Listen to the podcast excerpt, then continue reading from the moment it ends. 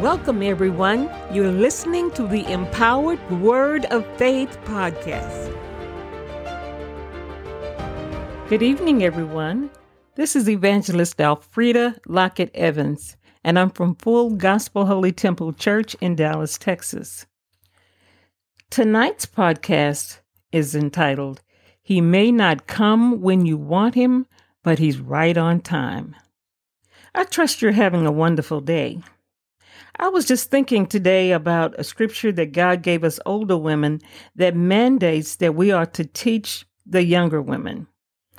That scripture is Titus 2 and 3.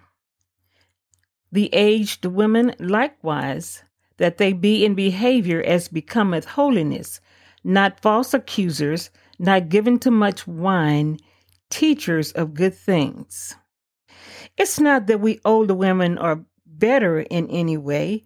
It's just that we've already had many of the same experiences that younger women are now having and have already experienced the outcome of the decisions that we made. Yes, that includes both the good decisions as well as the bad ones. Now, some older women are reluctant to teach as God commanded. They're inclined to just shut up and let the young women find out how life goes for themselves. Why do they feel that way?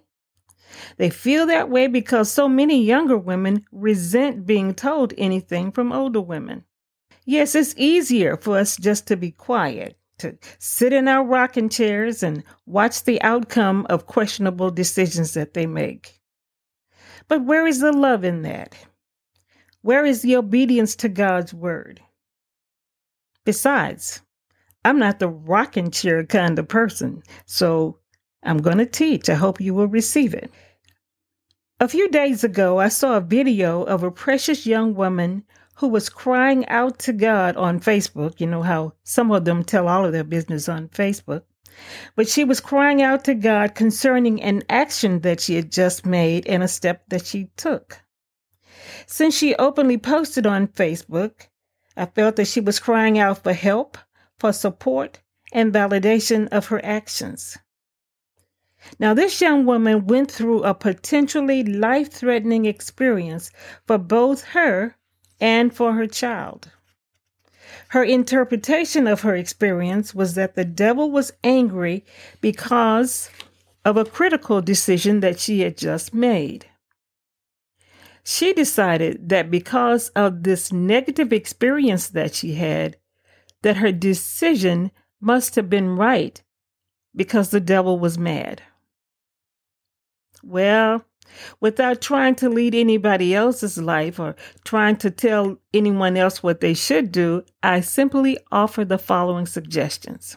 First of all, Find out if there is a medical basis for the bad experience that you had. Blacking out on the highway is very serious. It could also happen again, you know. The Bible says first the natural and then the spiritual in 1 Corinthians 15 and 46. Next, please know that every bad spiritual experience is not necessarily from the devil. Listen, when you cry out to God for an answer, and then you take an action before you hear from God, it is quite possible that a negative experience that you have is from God. He told me once, You don't have an answer until I give you an answer. So that let me know that I need to wait once I ask something of him.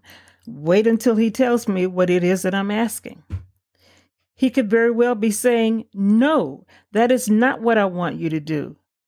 Or he could be saying, Wait, don't run ahead of me.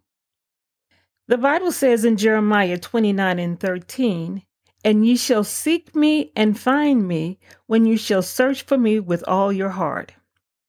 When you're seeking God for an answer and you don't know what to do, you must wait on God for your answer. You cannot move until He makes it clear what it is that you are to do. It's also important to search for your answer from Him with your whole heart. Get down to business with God. Let Him know you really need to have an answer. He'll give it to you. You cannot pray one of those drop down on one knee and get up on the other prayers to get that kind of an answer.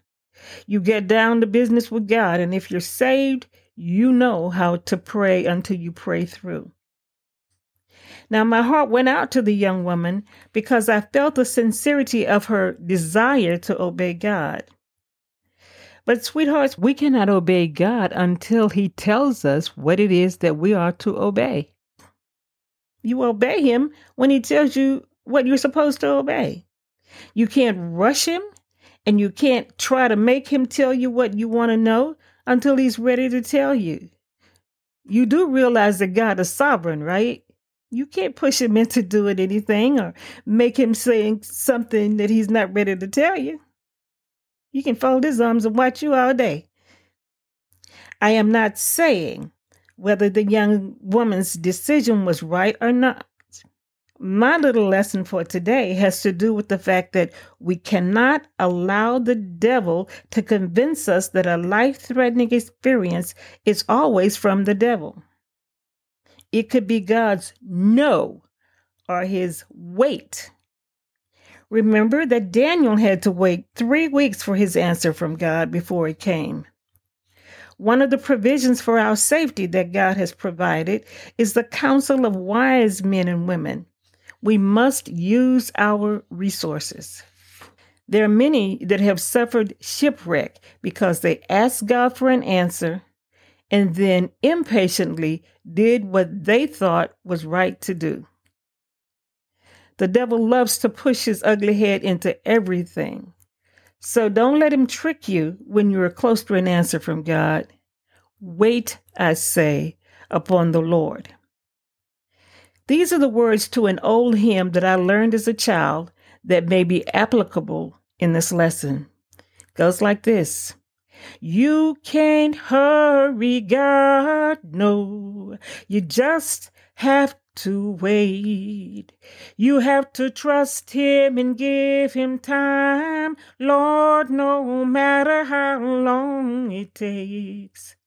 You know that He's a God you can't hurry, but He'll be there, don't worry. You know He may not, may not come when you want Him, but He's right on time. God bless you, and I love you.